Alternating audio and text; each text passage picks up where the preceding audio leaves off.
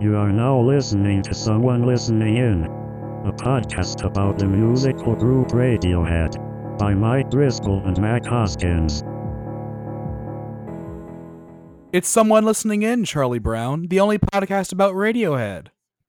Welcome to another edition. We're coming off of Thanksgiving and into the Christmas season here. As always, I am your host, Mac Hoskins, joined by your other host, Mike Driscoll. Mike, give us a what, what? Uh, what what is the question? It's a tough one to answer. What, what is our episode going to be about today? Well, who the heck knows? Who the heck cares is probably a better question. Who who? Why are we, why are we doing, I'll edit this out. Why are we doing this? Why are we still doing This this? is I can already tell this is going to be our worst one yet. Okay. Coming off of two great episodes, going right into the shithole again. Let me just snort a big old line of cocaine here, and maybe that'll give me the pep I need to do this podcast.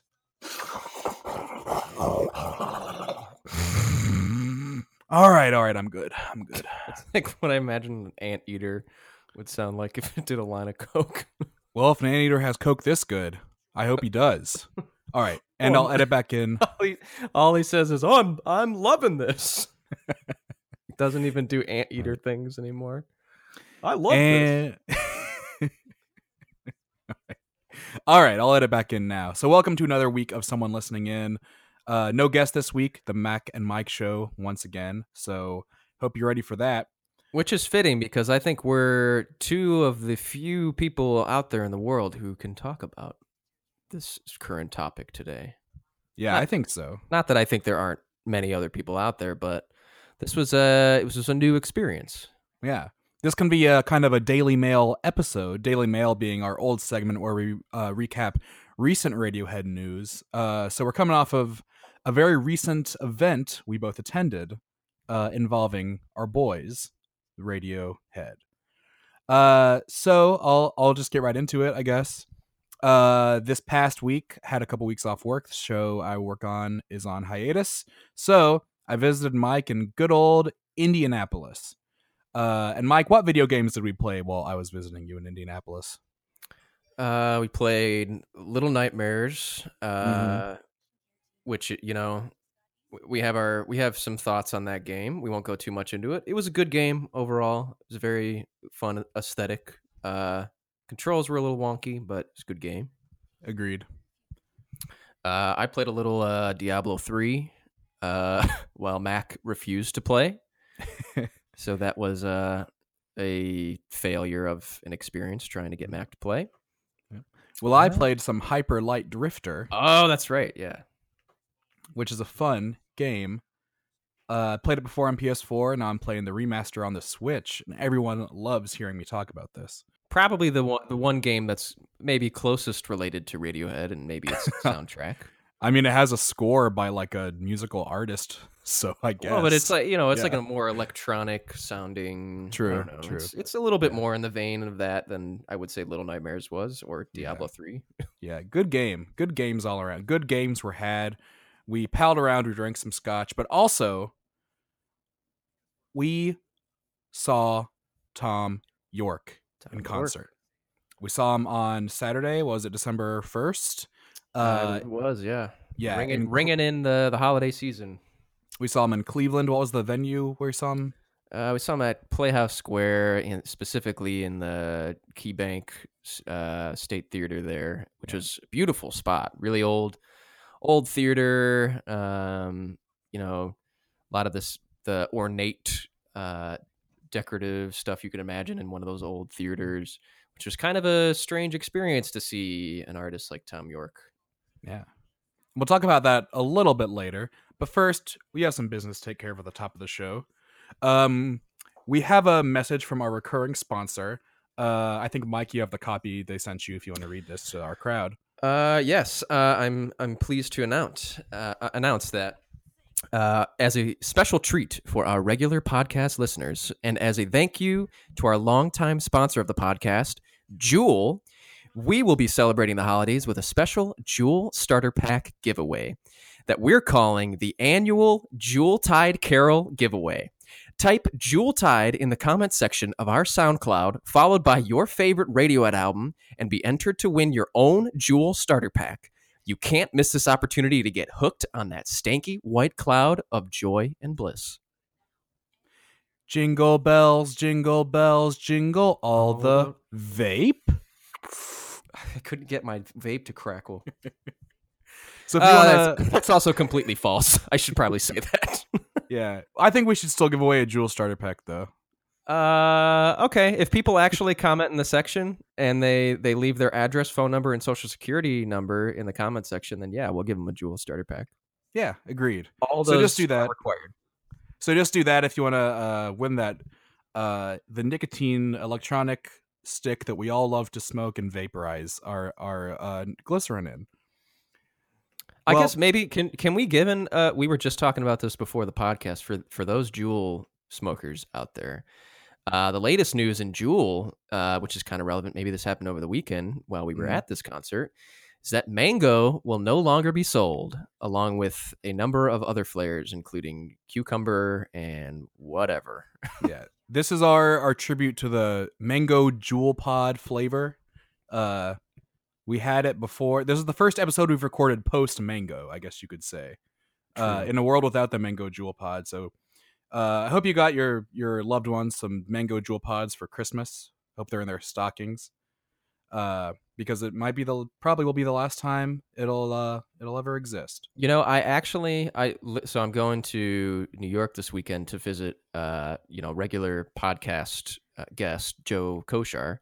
Uh, and as a gift for him, because in New York City, they were one of the first cities to now no longer sell the Juul, or and maybe in New York State, I was going to bring him as a gift a pack of mango Juul pods. But unfortunately, I can't get them anymore. So sorry, Joe. They don't sell Juul pods or the Juul at all in New York. They don't sell the mango in New York. Oh, the mango. Okay, I was like, wow, that's a heavy ban. Yeah. nah, so Mm. got nothing. Well, as always, we're gonna um, recount a little bit of the history, the current events in this case, of uh, what happened surrounding this episode's content. So, we're just gonna do a quick recap of this week's breaking news. segment's called "Breaking News," that Bum, Radiohead song. Sound will go there. Also, can we put jingle bells on my uh my ad at the beginning? Just like a Jingle bells. Just like Yeah, I'll- like sleigh bells. I'll I'll uh, I'll pay ten ninety nine for a sample of sleigh bells. I'll loop Sure. it. Sure, you could find some. Anyway, so here's a little some interesting news tidbits that happened this week. Um, first off, the Oscars had trouble finding a host for this year and finally settled on America's sweetheart, uh, or should I say America's little heart. Kevin Hart is hosting the Oscars this year. Is this his first time? I thought he's done it before. I think this is his first time that I know of. I mean, I that I can remember, but who knows? I mean, he's he's a funny guy. Has he done like the Grammys or something before that? Because I I swear I've seen him host an event like that before. Mm, he definitely, you know, I definitely feel like I've seen him on TV in that kind of context, but I don't know. Maybe he has hosted him before. I don't know. Hmm. Um, but anyway, that's uh, one bit of entertainment news. Um, in political news, uh, former President George H. W. Bush passed away this last week. Uh, his funeral was held today. Yeah, why you got to politicize his funeral? Why's everything got to be political with you? Well, I'm not politicizing his funeral. A lot of, I mean, there were presidents from both aisles: Bill Clinton and and uh, President Obama, Jimmy Carter, uh, and even his son George W. Bush were all in the front row, and our uh, our uh, Cheeto in chief President Trump was there. George Bush, famously known for murdering three teens in the back of his van. murdered two, three teens in the back of his van. A lot, a lot of the, I guess, politicization around. That's probably not the right word, but around his death is it was. It's you know from he's a president from an era where Republicans and Democrats could, uh, could could um perhaps if they did not agree, um, engage in a discourse and a conversation and and solve problems. Could could we uh, make a Radiohead reference here and say, "Meet in the aisle"? They could be meeting in the aisle Be meeting in the of, aisle. of Congress. Um, and George H.W. Bush, it came out, uh, he died while he was tending the hogs in the back of his farm, and he choked to death when he attempted to taste the gruel that he had poured into their trough, as he was wont to do. so rest in peace, George H.W. Bush, a, a great man and a great farmer and a great president. Bad way to go, though. Bad way to go, but you know, hey, someone's got to feed those hogs. Someone's got to uh, got to taste test that slop. You can't always choose how you go. Well, I, I guess you can, but it's not advised. And you know, like like I, George H. W. Bush, sometimes your lifestyle just catches up with you. Sometimes you you take you know just a tablespoon of slop too much, and it gets caught in your throat, and you pass out in your own uh, hog vomit. You know, the hogs nibbling at your flesh from your dead carcass. And the hogs And you know- were owned by the teens. The hogs were owned by the teens. To knock it all. Can you believe those teens? Gasp. Um, going back to entertainment news, I don't know if you heard about this. I'm actually really excited about this. Did you hear about what the new season of Better Call Saul is going to be? Um, no. So the next season of Better Call Saul is going to be a Breaking Bad prequel series starring Bryan Cranston as Walter White. oh, no way. Yeah. Well, okay, we we got to hit pause here because pause on your mouth Uh huh. because I have not watched all of season four. Was the latest one three? Um, I've actually only seen the first season of Better Call Saul. I liked it, but I just kind of fell off with it. Well, I have every intention of watching that season. So if there's any spoilers connected to Oh, yeah. the the, the announcement of this newest season, There's prefer to not hear it. there's a press release on Vanity Fair. Um, it's going to be called Before Bad, which is kind of a lame title. Um, I'm reading. change. yeah, I mean, hopefully. Um, so their copy is the prequel series follows Walter White as he works at Bogdan's car wash and focuses on finding the missing deed to his great uncle's mansion. The fallout of which will set him on the path to become the most dangerous meth kingpin in the Southeast in an attempt to recover the funds he was supposed to receive from the lost inheritance. I've always wanted to see more about Bogdan and his past, so I'm glad that they're exploring that. Yeah, I really hope you realize I made all of that up. Um, well, okay. So before you said that, when you asked me if I had heard about the new season, I was about to say, I know that some of this is going to be fake, and I was about to call you on that before you even said it. Yeah, But yeah, I'm glad that I didn't because that's very funny. yeah. The next season of uh, Better Call Saul does not show Walter White trying to find the missing deed to his great uncle's mansion. See, now I feel stupid. why got? Why you gotta do that to me? That made me laugh. That made me laugh. Um, so in Limp Bizkit news, I know this is not technically what is Limp Bizkit up to, but I, I tried.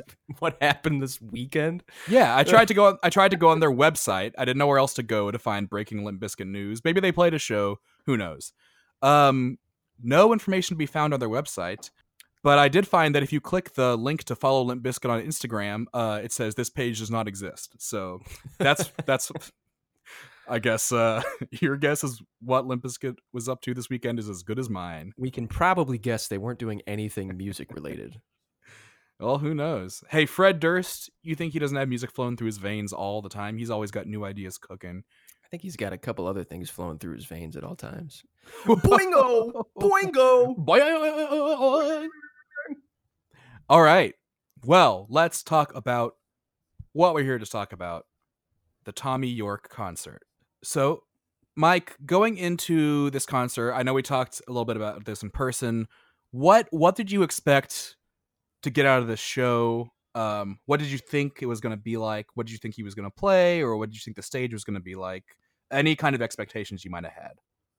I mean, so my what I wanted from the show and maybe what I expected were not the same thing. Um, so I always envisioned uh, years ago, Tom and Jonny had done solo shows on a very small stage. Uh, I believe around Hail to the Thief era. Yeah, because they played Sail to the Moon in one of the tracks. Um, and it has always been my dream to see a more intimate uh, Thom Yorke and you know maybe one other member obviously jonny's one of my favorite members of the band so i had in the back of my mind this dream that it would be a very intimate setting and that you know the music would be kind of stripped down um so even though i knew that probably wasn't what was going to happen because he's done solo shows in the past and that that wasn't really what they were the announcement that it was just going to be Tom and Nigel kind of got me excited for something similar. Um, and even just Tom, you know, just being kind of the front man to himself was I was I was hoping for more of that energy. Uh, and in some ways, I I got that. I in other ways, not so much. Uh, but my my true expectations were a little bit closer to what we ended up seeing. Mhm. Um, so I, I, I don't know. I don't know. I mean, you you've seen Thom Yorke perform in the past with uh, his Amok release, but also before that when he was just doing uh, the Eraser. So I'm sure you had a better expectation of what to see.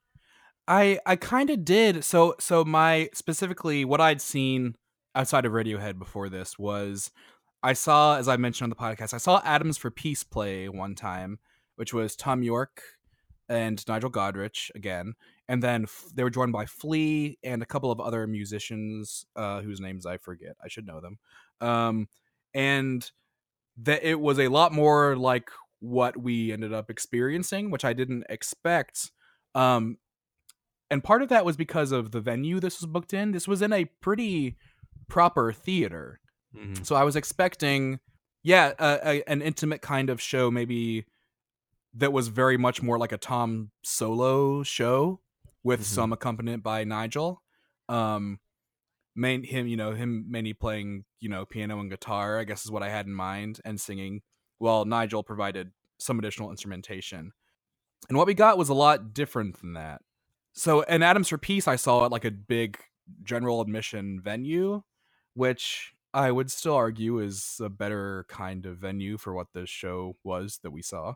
Uh, but that being that being said, I I, I enjoyed it quite a bit. So Well, so let's talk about uh, the venue because I, I think that the majority of the people were there had a much better understanding of what music we were about to be seeing than we did. Uh, and I know this because of how they were reacting to a lot of the music. But the venue itself was kind of, it was a strange dichotomy of like, uh, you know, you, you normally go in a venue like that to see more classical music where there's kind of an etiquette for the space where you know you're you're silent throughout the performance. Hmm. Uh, but then that was um, altered as as soon as you know Tom started playing music, and it's more of this upbeat stuff. And I think it was kind of confusing for me. And in, I mean, I mean, even when I'm at a concert like that, like I, I like to be a little bit more quiet and listen to music. But obviously, you know, it's like more upbeat music, so people were getting down with it. But man, I had a problem with this crowd. yeah, it was a loud crowd. We were pretty near the back, so I don't know if that's had something to do with it. We were in the balcony, uh, maybe halfway, a little more than halfway to the front of the balcony, and there was a lot of chatter. Oh yeah, and Uh, a it was lot of it was drinking. like like chatter. I, I think it's just the space. It was just like amplifying everybody around us, and it's it wasn't like the whole show was like bombastic DJ music. There were some lower moments on this thing, and I think it was just like being able to roll back, like you know, like this is obviously music that has a lot more dynamic. So there's moments where you know you can talk, but then I mean, really just enjoy what's going on yeah, uh, and it was like chatter and then met with like shushes that were like even louder that then just caused like more noise during some of these moments Well, I'm pretty sure. I'm pretty sure at one point, like a big group of people got shushed, and then they started shushing each other really loudly as a joke for like Mhm. 30 seconds, and that's Yeah. when I almost got really mad. But well so i don't know if it was like the just the sound of the space that i was just hearing more people than usual or if it was just that you know people didn't understand like that I don't know, maybe like uh, it's Tom doing solo stuff. I, I mean, obviously we put a lot of weight on this, and there's people there that were kind of just going out to have a good show. And you know, I, I don't really necessarily fault people for being loud and raucous, you know, because it's it's a good time to you know unwind a little bit. But yeah, when you're like crammed together in those seats, and we were crammed, uh, it's just like I just felt like it was a nuisance the whole Yeah. way through. It totally was. And and even like like I said, the Atoms for Peace show I was at at a big general admission venue that would have been fine. People talking, but it it was like a little not a little theater, but like a nice theater, and like people were just having conversations. Anyway, this might sound pretentious, whatever. It got on my nerves. Uh, and Yeah. also, I think I told you when this happened, but at one point, near the end of the show, there were some people behind us talking pretty loudly, and I just heard this guy yell, "It's Thom Yorke! Show some respect!" and then they stopped talking, which was very funny to me. They, they need a little reminder. Oh, oh, oops. Um, so let's see. We go we get to this show. We go we go back to the beginning a little bit here. We got some uh Great Lakes Christmas Ale, uh Cleveland beer.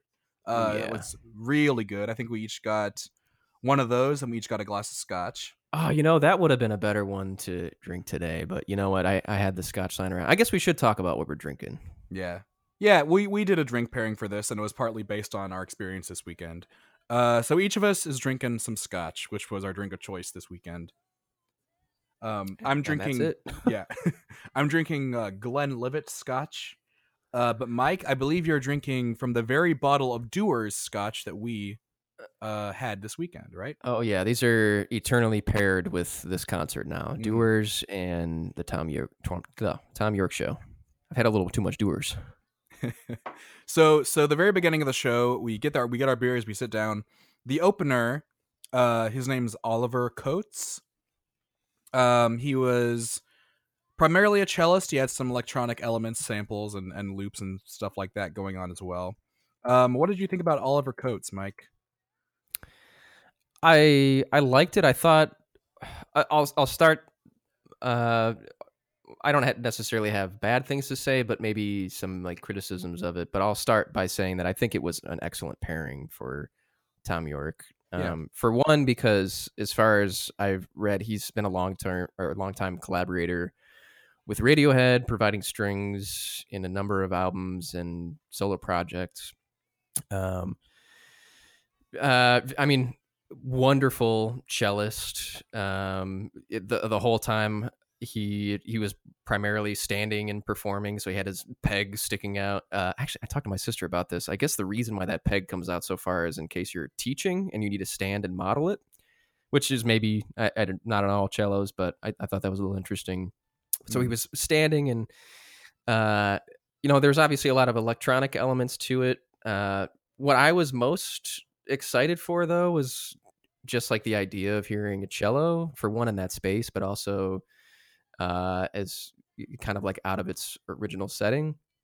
Uh, and I gotta say, I I think it was pretty cool, but I I think the cello parts were a little unimaginative. Like there was some really awesome playing, very I mean spot on playing. Obviously, he's like world renowned Mm. so he's an insane cello player. Uh, but I, I felt like there wasn't really much direction to his playing at parts, and it was more focused on the electronics behind it, yeah, which was also kind of like, eh, there's there's distortion and delay on a cello, which is cool. And then he had some background beats. yeah. It, it didn't blow my mind or anything, but it it was like more focused on like what can I like make a cello sound like, or how can I implement electronic instrumentation to a cello more so than watching like a great cellist. Uh, Mhm. it was it was like fun to watch. It was entertaining. We weren't close enough to be able to tell a lot of what he was doing, which always makes shows a little more interesting for me when I can see exactly like the physical process, especially when a musician's up there playing multiple instruments and uh, using multiple tools. But it, it was a good opener that I thought set the stage pretty well. It was it was uh just like a slightly experimental music that still like the average person could enjoy, I think. Mac, you, you you cut out there. Sorry, could you say that again? I said it was I think it was a pretty good opener. It was it was music that was a little experimental but but something that most people would sit down and enjoy and and Yeah. be able to watch and enjoy. Well, and then the thing with that too, I I think for a lot of people in the audience, you know, getting to see a cello in a different setting is uh, it's a pretty it's a cool experience, but also I think it's a good experience to like bring some of those instruments that are typically thought of as you know classical instruments, and you know we we kind of we we put them in a box, but like there's they're just they're instruments that you can do whatever you want with, and I think he he really tried, and probably is most of his mission statement. He's trying to show what else you can do with it. And then there were parts where it sounded like a shreddy guitar, but on a cello, Mm, which is yeah. cool. Yeah, it, it was it was cool. Um so Oliver Coates plays. We both Oh, go uh, out. Well, I gotta say, his exit was actually I, I awesome. so he talks and then he does his last track, and he even says like, uh, "I'm gonna melt your face with some cello." And there's it looked like there was some like gyroscopic thing in his cello at the end there, where he was moving it around and he was creating different effects based on the way he was holding it. Mm. I couldn't really tell, uh, but then at the end, he kind of just like let it ride for a little bit, and then just walks off stage like kind like cleans up. Oh, oh you even noticed this. He like the one thing that he went back for on stage was his shoes, and then he just left. that was great. Yeah. Also, I just want to clarify when he said "I'm going to melt your faces," he was being tongue in cheek. He was not No, that no, kind yeah. of. He was not a douchebag. He was like, No, no. To, uh, I'm going to close out by uh, trying to melt your face with some cello Yeah, or something like that. It was pretty funny. I mean, it was it was like it could have been considered face melting. It was a lot of like really dense, like just square Yeah. wavy. Uh, I don't know, like almost like shoegazy type stuff that he was doing with it at the end there. Yeah. So I could I could definitely I could definitely see him as like because I I was reading on his website he collaborated with like you know obviously Radiohead and Jonny Greenwood and uh Mica Levi I think is her name from Micachu and the Shapes and then Mhm. like it said he'd played with like Terry Riley and Steve Reich too and stuff so I can definitely see how he's like Reich Steve Reich He, he Uh, intentionally changed his last name to not sound like the Third Reich. Ah, okay, good to know. Well, I could definitely see Oliver Coates being like a tool in the in like a greater work of music, more so than a solo artist, and and being a really great contribution in that way. Um, but it was still a, a fun show to watch. It was good. Yeah. Uh, pretty, pretty good length of intermission. Glad there was a good intermission there because uh, lines were long for drinks. Yeah. So we both got some scotch, some Dewar's again. Funny enough, we bought we bought a bottle of Dewar's for the week, and then bought Dewar's at the show. Man, so I think the whole bottle of Dewar's was what, like twenty bucks, and Mhm. those two small glasses of Doers were around eighteen dollars. Hey, I'm not So- surprised. They'll definitely uh, they'll get you on drinks, Yeah. So which is fine. I, I support the venue. yeah, It's okay. It's a good time. Yeah, sure. So we get our drinks, we get back up to our seats. Thom Yorke begins. Um so Thom Yorke's stage setup, I think we've alluded to this a little bit perhaps, was not what either of us expected. Um there were three people on stage. One of them was Tarik Barri, I'm probably butchering the pronunciation of that. Um who was solely providing visuals. So he was just doing the the background visuals. So really it was just Tom and uh Nigel Godrich.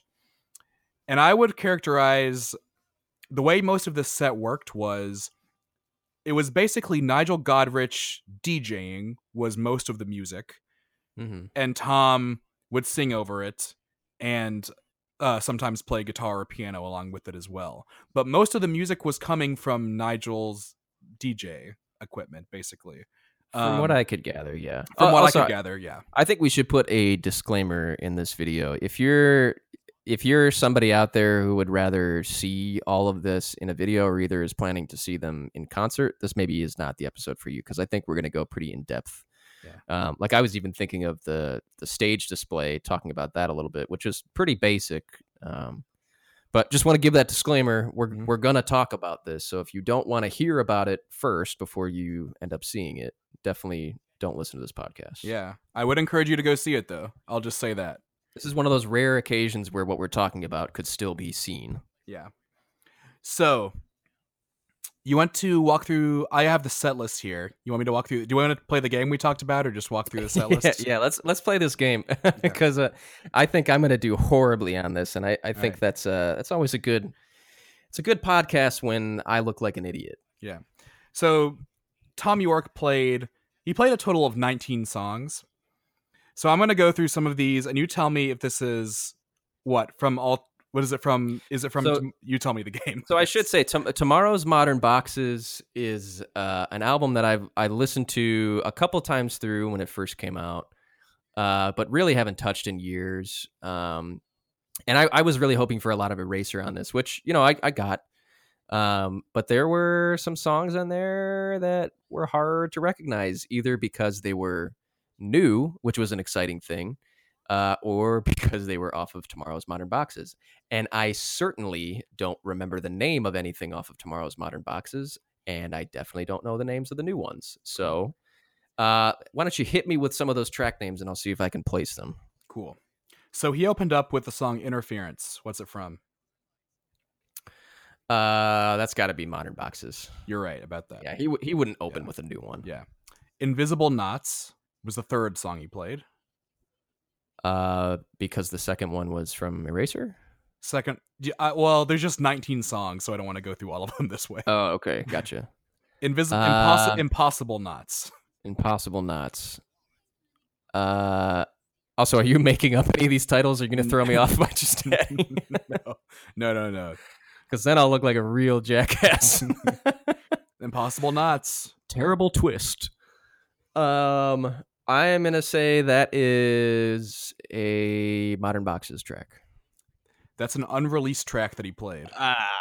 Third, third song he played. What what's the what's the ratio here? He pl- he played five new tracks. So to... I will, I will break down from least to most what albums things came off of. So he played one song from the new Suspiria soundtrack. He played two songs that he wrote for the fashion line Rag and Bone that he provided for their fashion shows. Are these are these also paired with this game right now? Those two. Uh yeah, Okay. I guess. so I get so is that more in the that's that got that will they're in the also they're tech they're technically unreleased, but you can Yeah, hear them on. YouTube and stuff. Yeah, that, yeah, that's fine. Um, he played four songs from Tomorrow's Modern Boxes. He played four songs from The Eraser, and then he played five unreleased songs. okay. So that's that's a good spread. That Yeah. that gives me a ch- a, So- uh, a chance. So he basically played seven unreleased songs here, and then nine released songs. So almost half of this is stuff that has never been officially released. Which we'll talk about later our, our opinions on that, but Yeah. yeah, let's keep the game going. So I'm just gonna skip around here because it's gonna take forever to do all of them. So nose grows some. you made that one up. That's from Tomorrow's Modern Boxes. You were well, you didn't even give me a chance. I was gonna at least guess one. all right, all right. Wait, so I, I'm one. I'm one for two right now. I'm not counting. Ah, who knows? Oh, I'm counting. People right, at all home right. are counting. so all right, all right, all right. I am a very rude person. That is new. Mm-hmm. So I'm so I'm two for two now. Yeah. Okay, Uh, two feet off the ground. Two feet off the ground, two for two. Um, there's a connection there. Well, two for two, I'm now familiar with. Um, I now know that that's my number. Two feet off the ground. Um, but that's unfamiliar because I can't fly. So I'm gonna say that goes in the unfamiliar category. It is an unreleased song, and I know that for sure. Yeah, that's one of the songs he did for the Rag and Bone fashion show. Yes, three for two. Um, not the news. Not the news. that is a Modern Boxes track. It's an unreleased song. God damn it. True Truth Ray. I'm trying to just like breeze my way through this, and I'm just hoping that I've had enough alcohol that I have magic powers at this point, Mm. magic foresight, which is always a real thing. hmm So I'm three for three. All right, keep them coming. Truth Ray. Oh, I know that's Modern Boxes. That's the one that I do remember. Modern boxes, correct? Yeah. Traffic.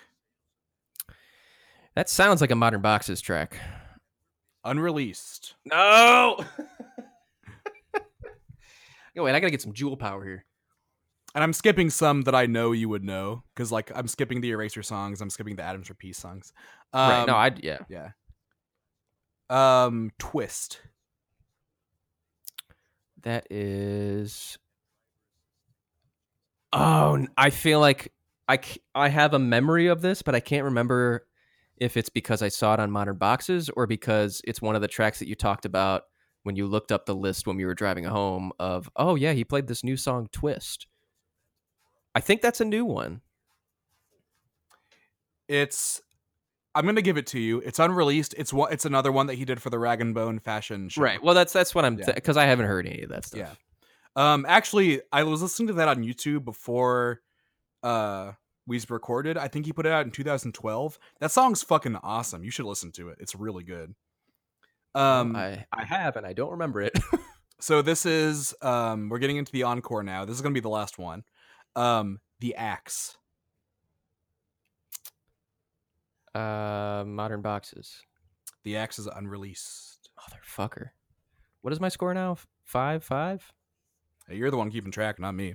Oh, I, I lost count. Uh, you lose. Uh, I have to find a new host for the podcast next week. Sorry, I Mike. lose. I tied. If you got the score, you are out of here. I thought I thought it was at all right. Whatever. All right, all right, all right, all right.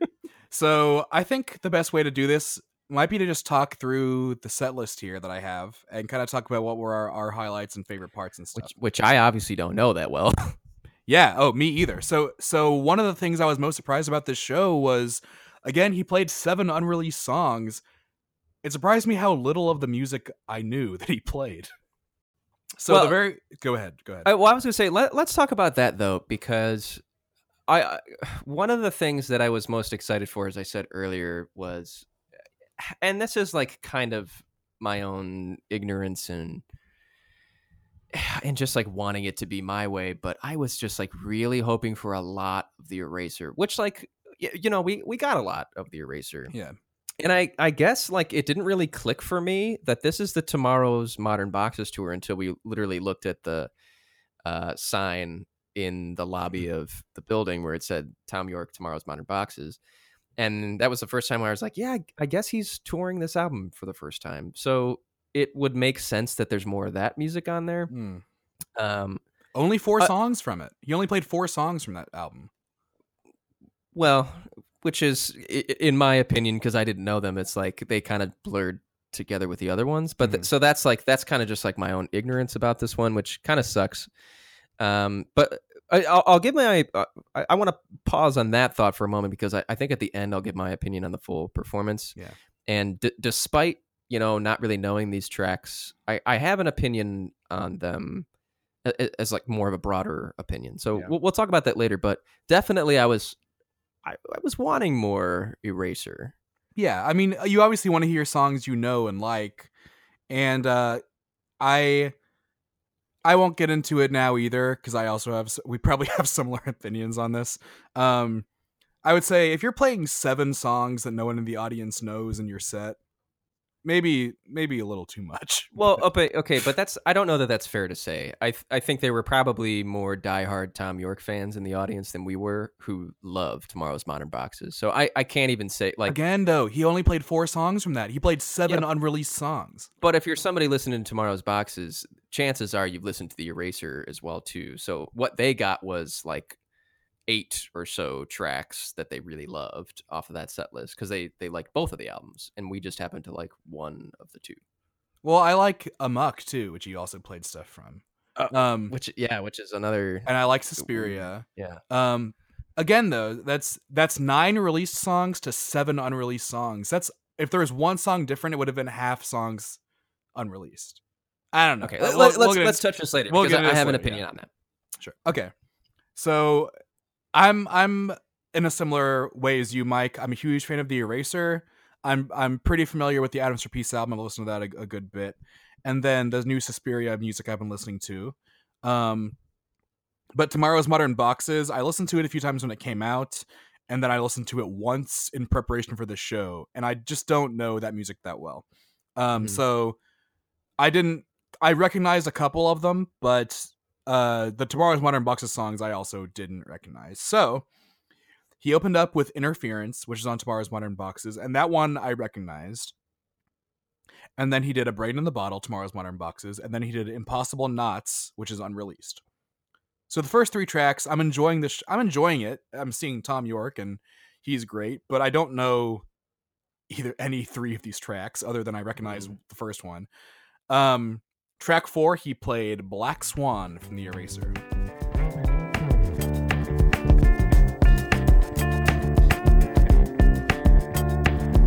What will grow crooked you can't make straight.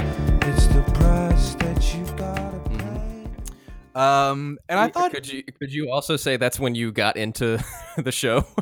It's when I started getting into the show. I, I was already I was already into it. Just like the freshness of seeing Tommy York for the first time. I was enjoying it. I was I was really enjoying it. Um, even up to this point. But this was the first song I was excited to hear, and it was it was a pretty good version of it. It it it wasn't the best song of the night, but it was it was. I like this song quite a bit, and he played bass on it, which is interesting.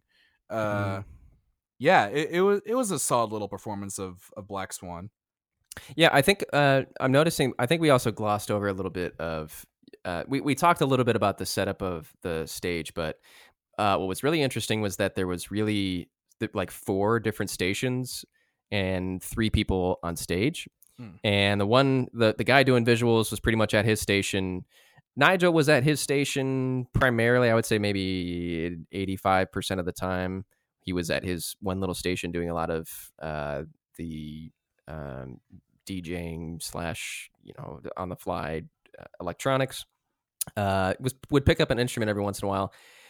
Uh, I- don't know who designed the stage this way, but Tom. So Tom had two stations. Uh, one of them was pretty much just an electric piano, from what I could gather. Mm. I, I don't know exactly what it was. They had this aesthetic where it was like a white stand for each of them, but the the piano was kind of built into this white stand, so you couldn't really figure out what it was. But then he would move like diagonally along this uh, tra- trapezoid. Is that what you'd call the shape? Yeah, I think it was Trapezoid. Yeah.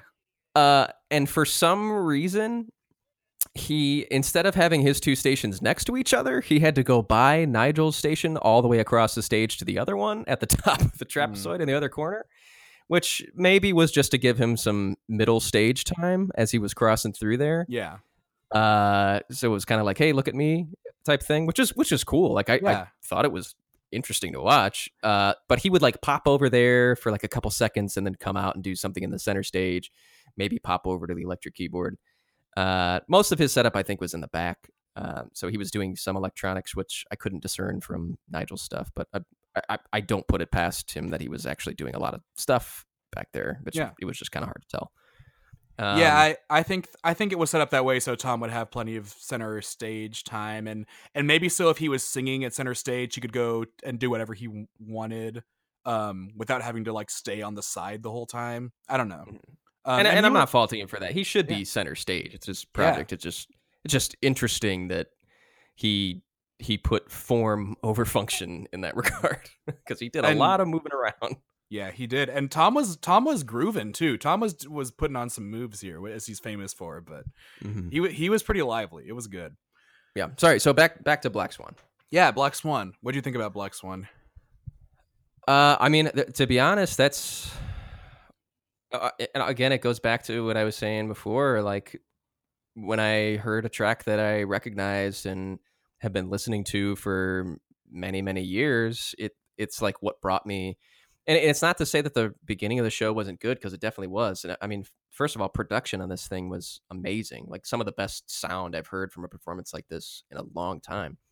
So it was definitely it was good to see, but like memories started coming back when he played Black Swan, Mm. and that to me was like, oh yeah, this is this is why I'm seeing Thom Yorke because this is the experience that I was hoping to get, Yeah. and it was it was in that moment when I and this is like kind of cheesy to say because like you know you you see live performers and it's always this experience, but it was when he started playing Black Swan that it hit me like that's Thom Yorke down there, like that's this guy that I've been idealizing for years and years. Uh, and before that, it just kind of felt, it, and just it, in in because of me and my ignorance to listening to some of the other albums, that was the moment where it really felt like, man, my heroes down there on stage, and nostalgia just came rushing back. So, Mhm. and it's it. I don't think that it takes that to have a good performance, but for me, when that was like where I was thinking, this is what I wanted out of it. You know that that Tom and Jonny performing an intimate thing, and even though the song itself wasn't intimate, it it made me feel that way because it it was a reminder of the songs that I loved. Yeah. Yeah, I I I definitely was hoping we'd we'd even get more from from there and I I'm not going to say that was the highest point of me being into the show cuz that's not true. But that but that oh, I'm not saying that either. That's yeah. just the first part. Yeah. So following Black Swan, we have three more that I don't think either of us knew. Um He played I Am a Very Rude Person, unreleased. And then he played Pink Section and Nose Grows Some, both from Tomorrow's Modern Boxes. My alarm's going off. Hold on. Um, sorry, that was That's Brian. that's the Eno. shot alarm. We got to take shots. Um, let's see. No, what was I? Pink Section, Nose Grows Some. So three more songs I didn't really know. I was still enjoying it pretty well. Then he plays Cymbal Rush from The Eraser. Mm. and I think this was arguably the best song of the night. Uh, Cymbal Rush was fucking awesome to hear. Try to save your house, try to save your songs, try to run, but it follows you all the hell. It reminded me a lot of the way they do Idioteque live, where it's the song is kind of based off of this really interesting beat, um, but then live they just like crank it even further and build up the dynamics even higher and higher. And like when you think it's like when you least expect it, it just like breaks out into like this huge, awesome groove. Mm-hmm. Yeah, yeah, towards like the it was like after when the song normally ends. Yeah, yeah.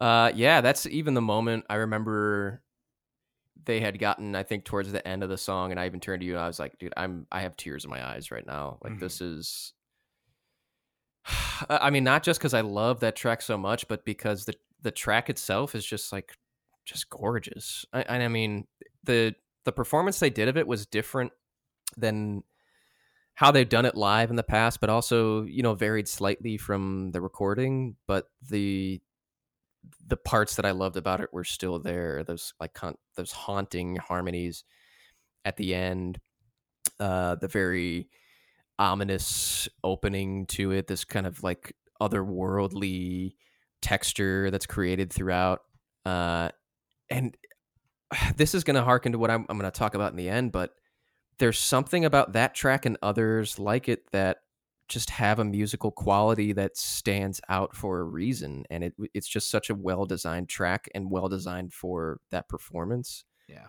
coupled with the nostalgia that i have for it it was a, an, an emotional experience. And, and again it was it was seeing tom sitting down at the piano too that was like that's the guy. That's the guy i have been loving for years. And to see him play that instrument just really brought me back. Yeah. And I'll also say about this song so when I saw Atoms for Peace, they played this too, and they played it with a full band, and it was awesome. But as we talked about on our Eraser episode, this is a song that on the album really is like a song made around the production and the sounds in it. And Mhm. uh, I think it worked better seeing it just with Tom and Nigel do it. Tom playing the piano and, and singing, and Nigel doing the production elements. Let's talk about that too because I- i mean we have i i feel bad that we've barely even touched the fact that nigel is performing with tom on this which is not a s- small thing to see. I mean nigel as we've talked about throughout this entire podcast has been basically the sixth radiohead member. Mhm. and to see him perform on stage is kind of a cool thing because he's he's mostly heard on the production side. And I think even more in the In Rainbows and King of Limbs albums, we start to talk about how he, it seems like he's taking more of an artistic designer role as far as uh, not only just the production, but the music goes. So to see him up on stage acting as a musician, doing a little bit of the production as well, is a really cool experience. He's kind of been this background character coming to the forefront. Yeah, he But- totally. but- go ahead. Go ahead. But but to me, that's like along with what you were saying, the production of Cymbal Rush for the album is perfect because they're paired so well. Thom Yorke's writing paired with Nigel's production. Those are the only two people that could pull that off on stage. So it was really really cool to see it that way. Yeah, Nigel was. I, I maybe um, diminished what he was doing when I said he was just doing a DJ set. He he really like. I mean, he made what he does in the studio happen on stage in a pretty straightforward translation, and it was great. It was, it And, was well, and amazing. and I it's we keep calling it a DJ set, but maybe that that's a little bit of our ignorance as far as how electronics work and exactly what they were doing on stage. It looked like he was very hands on the whole time, so Yeah. it wasn't like he was just click and play and letting it ride for a little bit. changing the tunes up. Uh, so there was a lot of activity going on from his end that I unfortunately just don't know how to explain. Yeah, I'm I'm not the most literate when it comes to that kind of music either. Um, I have to go check on something I have in the oven, which is why my alarm went off. So give me like two, give me like two minutes. I'll be back Well, well, well, tell me, tell me about the what's the next track coming up because I don't have the set list in front of me. after Cymbal rushes the clock. But uh, we'll talk about that when I get back. Give me two minutes. well, I was gonna say I can talk about that for a little bit. I want to talk about it too. Give me a second. All right, all right, all right, fine. You better edit this out then. Edit. Edit about 10 seconds before this. 15 seconds. Mac's a pussy. Mac is the reason why you have to donate blood to make extra money. Did you know that? He's the reason why you're paid such an insignificant amount for the amount of work that you put in at your job that you have to donate blood and plasma on a regular basis. Mac's the reason why. All right, I'm back. You there? Yeah, it's fine. I didn't say anything. Sure. can- You can obviously see it. Go back and listen to that later. I will. Okay. All right. Okay. Uh, I'll come back in. So, and then right after Cymbal Rush, he went into another track from the Eraser, The Clock. Uh, The Clock was also really, really great live.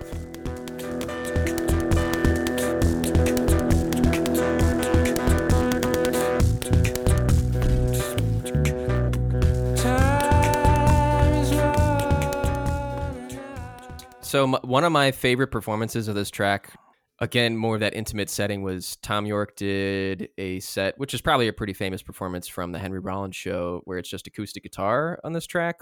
And I think I talked about that a little bit on the Eraser podcast that we did. But I've always loved that setting of it. And this performance took more influence from obviously the the, the album version, which was cool but I still felt it had an energy with you know the very dynamics and you know seeing a little bit more movement on stage of his Henry Rollins performance with just solo acoustic guitar. So it was kind of like a, an awesome mesh of those two performances mm. and I loved it. I I thought it was perfect for this performance. Yeah.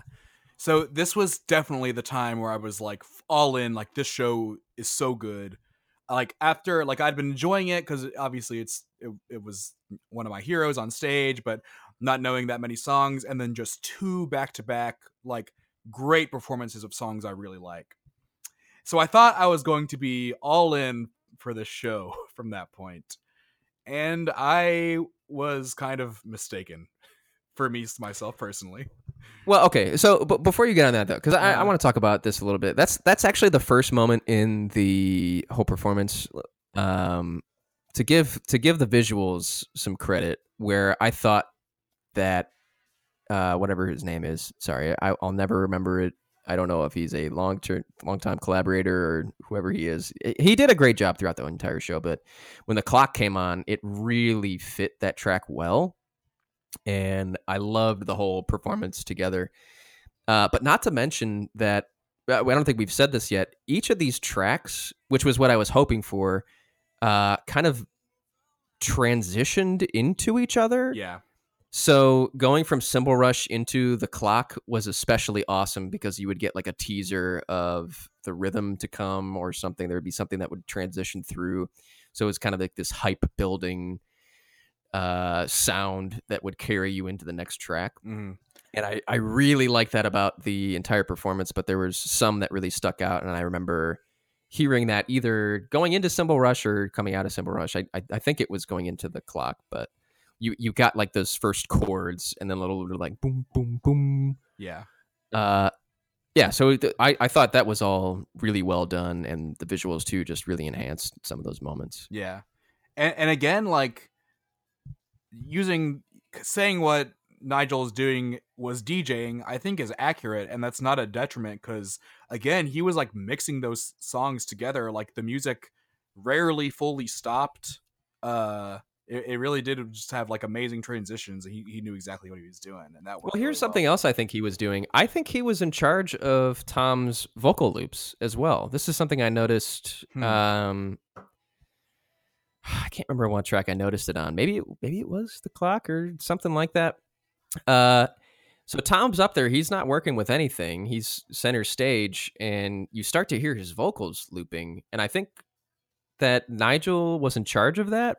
And there was even times where Nigel was doing something else, but Tom was still still needed some vocal effects or something. So Tom would go over to his station and they would trains up trade off. So I think he was like triggering loops or something in Oh, there, from what I could guess.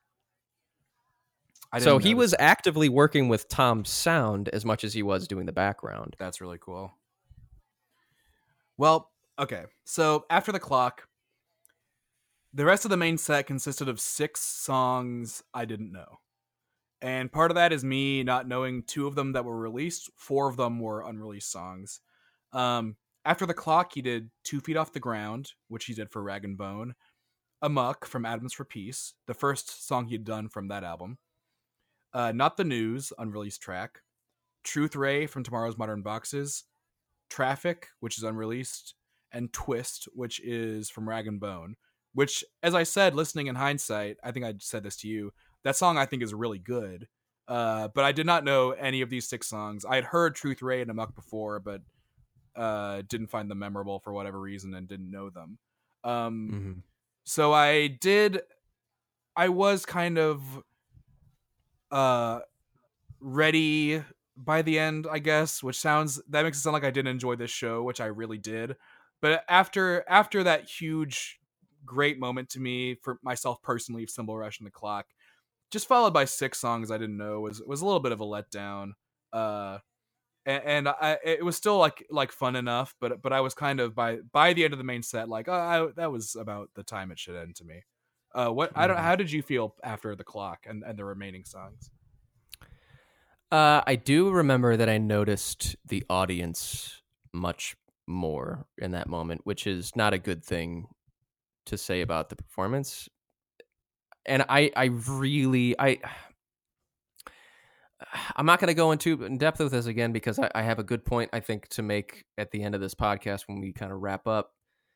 But I feel a little uh, disappointed in myself for not knowing some of these a little bit more going into it.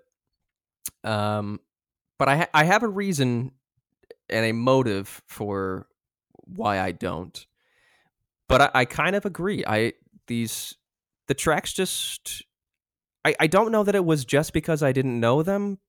They just weren't grabbing me. There there wasn't it, it felt like and we we even said this to each other. It felt like it was a dance set, which is I think fine. I, I think it's it, maybe it wasn't the right venue for that. I mean, obviously not the right venue for that, but it felt like there were parts of this that were just meant to kind of intentionally go over your head a little bit, which I I don't know is Tom's intention, but really just create more of a primal feeling where you want to get up and dance, which could be said about those tracks. But again, it's not the performance that I was hoping for. So I, I think I was just not the right audience for it. I again, one of my big problems with this show, or one maybe my biggest problem, was this was not the right venue for this show. It should have been somewhere you could dance. It was all like I, I mean, I'm another broken record moment on this podcast. It was like a DJ set and like Mhm. trippy club visuals in the background. Like, and we were in like a nice theater with like a crystal chandelier, like sitting in an assigned seat. like that was it was not the venue. It should have been in a venue where you could dance. A general. Oh, and not to mention the uh, the staff running around the entire time trying to find the guy smoking weed in the back. yeah. yeah, maybe like three. No, it was during Oliver Coates. Like just the oh, strongest, yeah. the strongest smell of weed Yeah. that some idiot tried to fucking smoke in like a nice theater. Like, Well, and this is another dumb thing to say, but this is kind of like I, I think uh, the first thing I said to you after the concert was over, like I appreciate concert etiquette for like classical music so much more after that because there was just like people getting up from their seats, showing up late. I had to get up at least like seven or eight times for people walking through, had to use the bathroom or get another drink. While there's like these re- I, I I think it was during Cymbal Rush when I was like really into it and I was like so mad that I had to get up out of my seat and have him walk through again. People standing up in front of me so I couldn't see anything so I was moving my head the whole time. And then just again people talking it, it's like I it, it makes you appreciate why there's a more sterile environment for going to see greater larger orchestral pieces of music because regardless of what it is you should be appreciating what you're hearing and not becoming a distraction for other people and and i think it was just uh, like you said not the right venue for it Yeah. My my, ca- my counterpoint to that is those people should have been able to do those things because it was like a dance set where you could have some drinks and Right. go to the bathroom if you need to. And because of this venue of being geared towards like classical music or sh- or like I don't know th- uh, theater, it, it it it did not fit the vibe of the show at all. no i, I agree i don't necessarily blame the people i I, Yeah. I do blame the venue a little bit i i think you can hold your pee for an hour but i understand that maybe people aren't used to doing that Yeah. show. Yeah, exactly. So, so uh, not not a bad last little leg of, of the concert, but but one where I I, I certainly was uh Like like I said I, I was kind of ready for it to be over, and and so the the main show ends after Twist, and uh, after some applause, they come back out for their first encore. Their first encore is three songs, uh, starting with the Axe, which is an unreleased track. And then he plays the song Atoms for Peace from the Eraser. Uh, and that made me feel really good because I love this song. Mhm. Um, I've mentioned this on the podcast before, but that's just like when I listen to that song, it just like the texture of it and the lyrics, like I just feel if it's a very warm and comforting song to me. It was like wrapping up in like a big comfy blanket listening to that song. So like hearing him sing it live, it, it- that that that was the one that like meant the most to me to hear. Well, other than one more we haven't talked about yet, but I, I that that was one that really hit me in my uh, my nostalgia center right there. So I, I really loved hearing Atoms for Peace. want you to get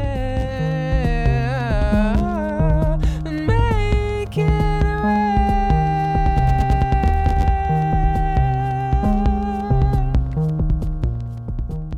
Well, not to mention Tom's vocal performance has been amazing throughout this entire performance, and and him as a performer the entire time.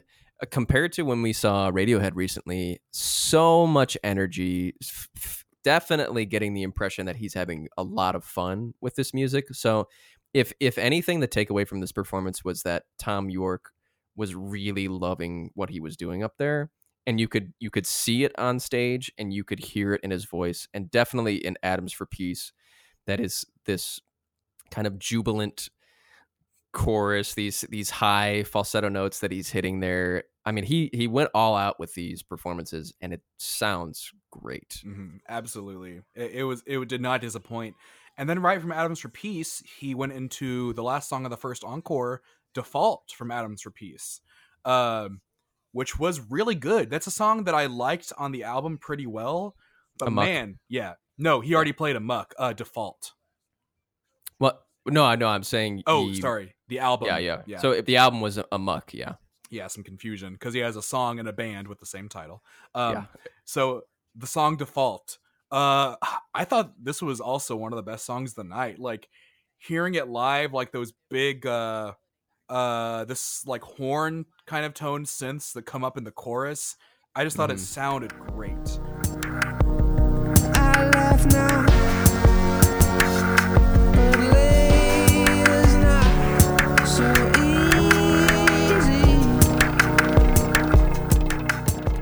This was one like um we can save some of this for the end but one of my criticisms of tomorrow's modern boxes especially is that it's just beat oriented and not quite like musical enough in the way that i like it and default is an exception to this and was an exception for most of the songs in the show to where like it was really groovy and like the the music of it was great too and, and i was really locked into it Yeah, I I've never been like I, I like the Amok album. I I like Default as a track. I've never been super attached to it, but seeing it live definitely, and this is kind of proving maybe what I don't want to say, which is that just most of the songs that I liked on this were ones that I knew, but even a track that I didn't like that well off of Amok, I really liked. and again, not that I didn't like it, but it wasn't like my favorite. It still felt good to hear it because I knew it. Uh, but it was a great performance of it, like you said. I, I think it was actually pretty true to the album version, which is cool to see live because again, I don't think they were just hitting play. There was a lot going on there, so it was pretty cool. Yeah, and and I, I agree with you. This was a uh, this was a track that, like, when I listened to the Atoms for Peace album, I uh, I was like, this is like a good song, but like I would have never really picked it out. And now I like like this song a lot after seeing it live. It, it was mm. a really good performance. So that was the end of the first encore. So go, they go out, some more applause, and first Ma- of all, Mac thought we Mac thought they were done. By the way, I I, they- knew better. I thought he might have been done. So, all night long, you might notice an absence of tracks from Suspiria, which is an album he just put out last month. A full album of music he had not played anything from. So, for the second encore, he played one song, the last song of the night. He played Unmade from the Suspiria score. Unmade.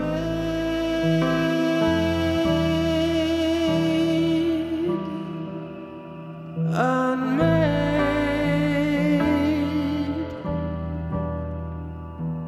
I swear that there's nothing.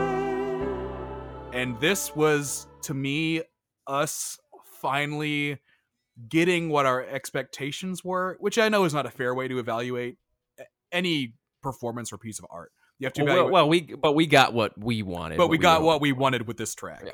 because he played unmade just him on piano with no effects nigel was just watching nigel from off stage tom was the only musician and it was just pure stripped down intimate tom and a piano and it was so goddamn gorgeous it was a great performance his voice really opened up and filled that room man Mhm. it was it's it's hard for me to say if this or Cymbal Rush was the song of the night because they did completely different things. Uh, but this one really, really hit me.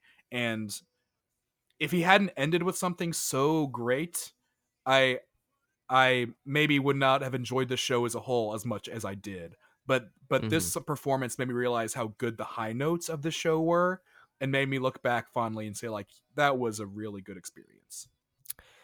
So I- I, I'm going to use this as a platform to transition maybe into our our our full thoughts on this performance. Uh, and I will say that I did not know the track "Unmade" very well um, until that performance, and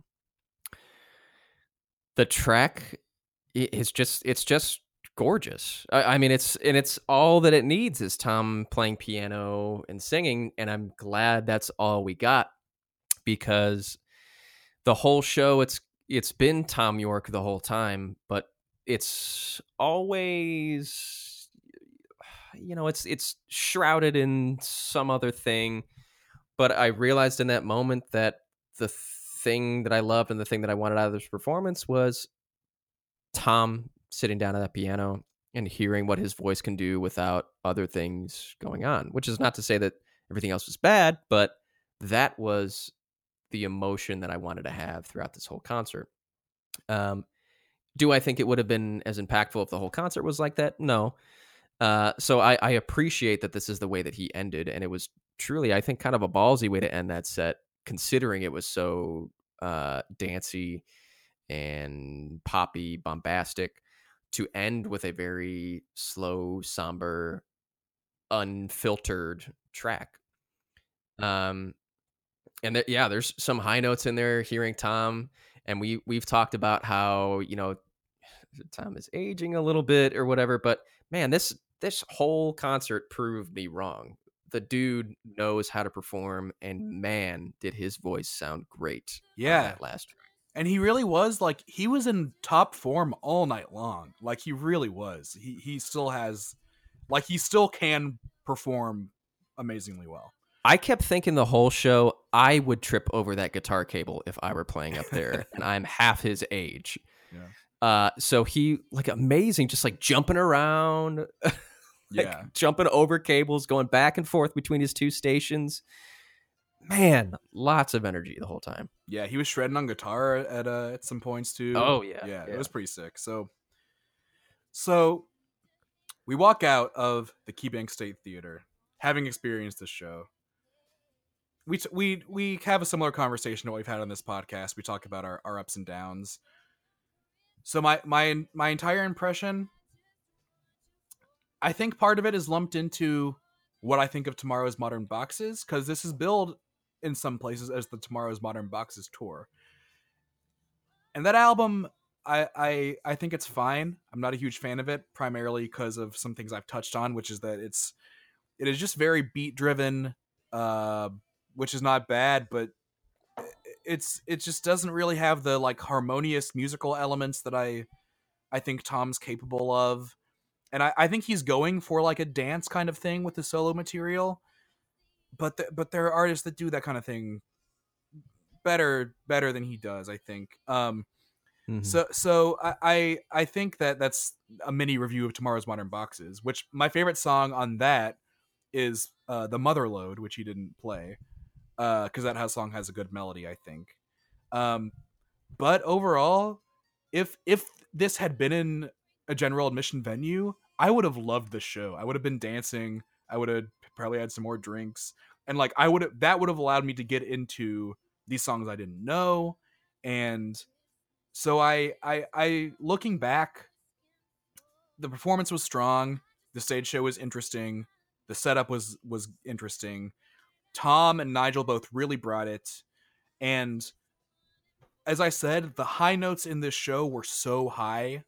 Cymbal rush the clock uh default unmade those songs were so good that it really made me glad i saw this show beyond just being a unique you know experience i might not ever be able to see again. I i, I came away having having really enjoyed this show and especially because of those few big moments but but even as a whole it was it was enjoyable. Maybe refresh yourself on if you're going to some of these shows i would say listen to the songs he did for rag and bone maybe. Uh definitely listen to tomorrow to tomorrow's modern boxes. And if you're in the mood listen to some of these unreleased tracks. Watch some some live performances. So that's that's kind of where i think i am at the end. Mike what do you think? So, uh, I mean, I'll preface this by saying I I had a great time. I, I even after immediately after I had nothing really to be upset about. I thought it was a great show. It was an awesome experience to get to see, probably once in a lifetime experience to see this iteration of Thom Yorke. Um, but I, I was kind of thinking the same thing. I'll I'll treat this as an unofficial uh, review of tomorrow's modern boxes, and the whole even after the show, I kept thinking to myself, like, man, like, I think I did this to myself. Like, the reason why I don't like this performance i or some of these tracks is because I just don't know them that well. But I, in the back of my mind, I, I don't, I don't think that's what it is. And I, I should also say that as far as like dancing music goes, like that's, that's fun and that's, that's fine. Uh, I'm not usually the type of guy that's into performances like that, and I definitely wouldn't choose to go see it four months in advance. I, I wouldn't get excited about going to see that, whether or not it's going to be in a general admission thing, and I'm going to be able to dance around. Because that's not usually the experience I want to get out of going to see music that I really enjoy.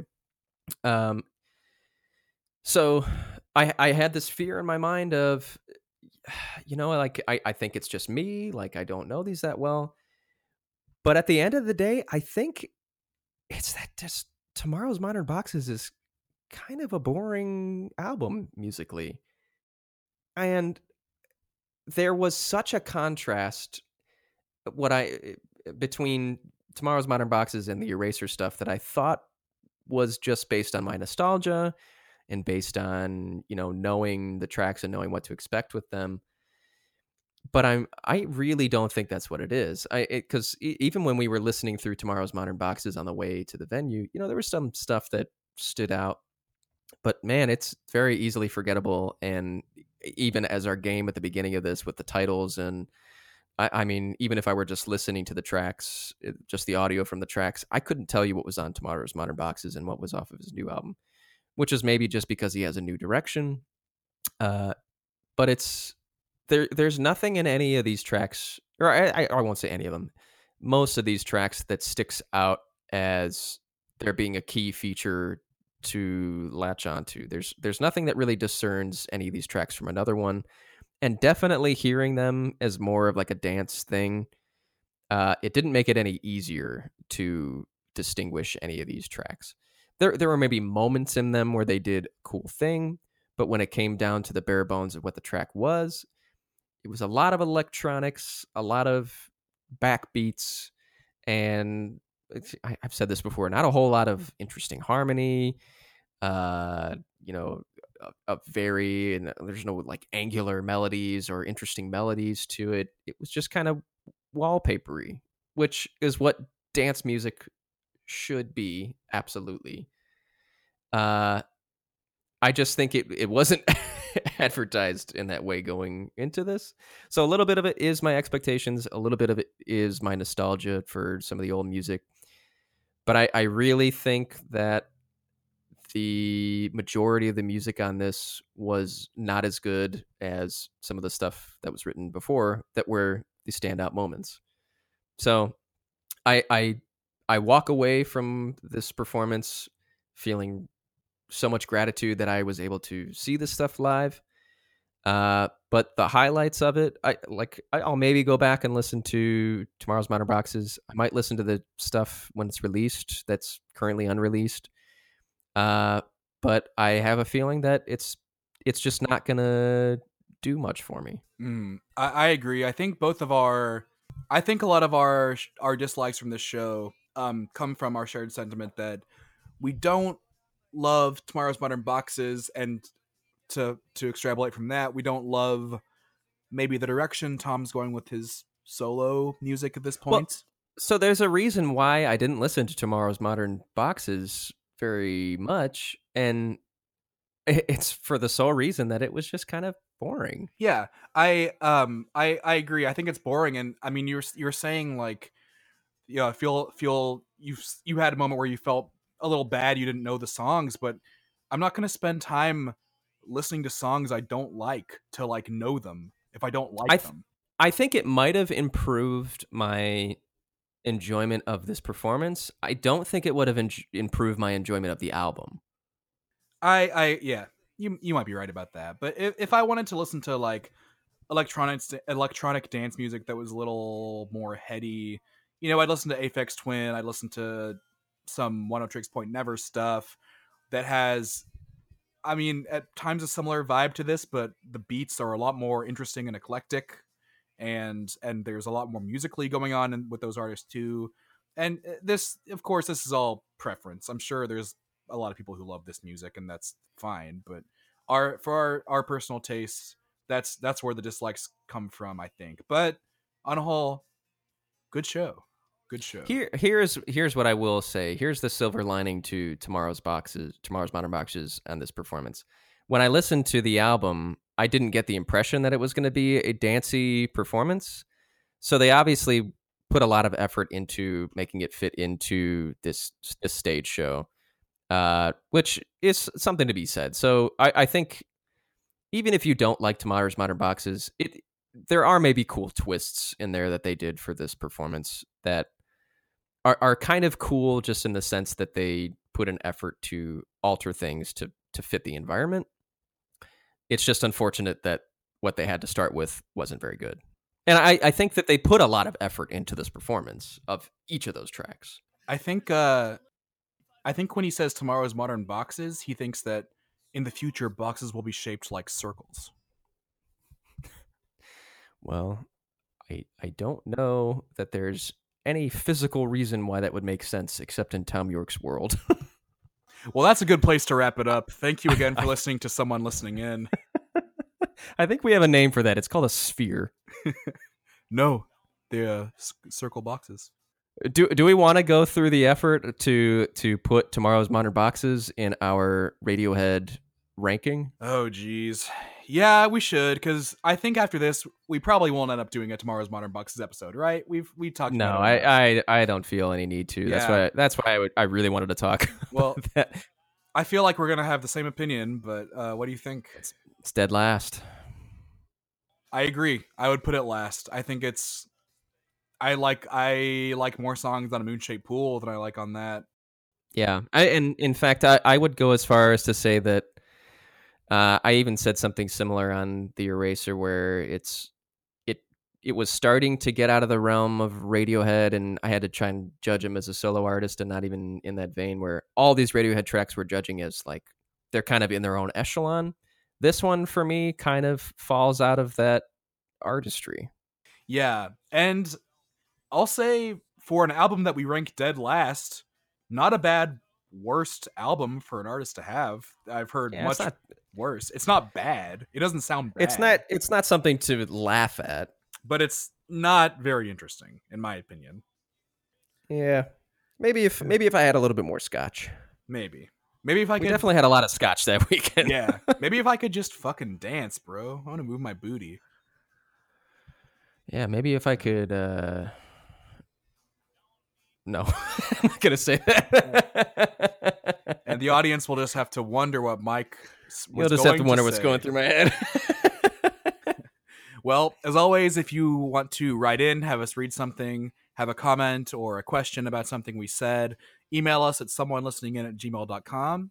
Uh, also, please subscribe on iTunes if you like the podcasts. Uh, feel free to rate and review us. Uh, give us those five shiny stars in your review. We love to see those shiny stars.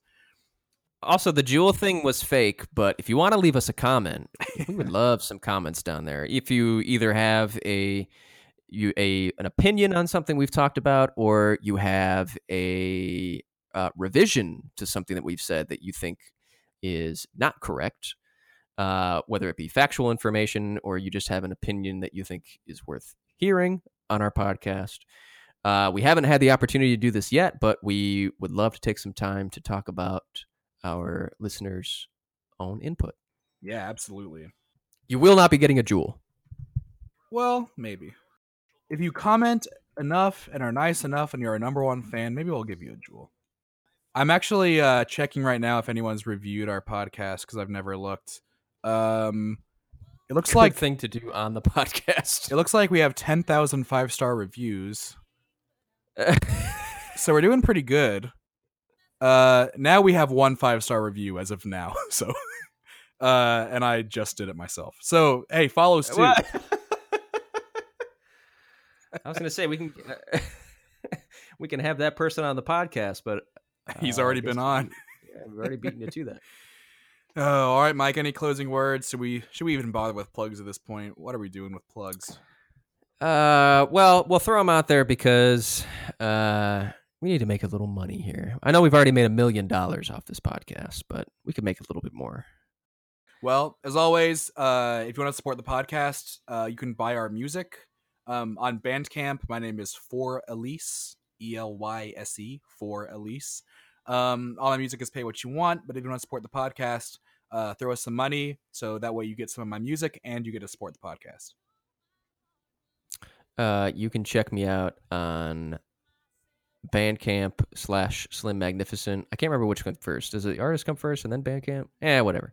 Look up Slim Magnificent on Bandcamp. I have a number of albums on there. My most recent album, Costume King 1994, is now a year old, and it's it's it's pretty cheap. It's a reasonable price Happy birthday, Costume So- King.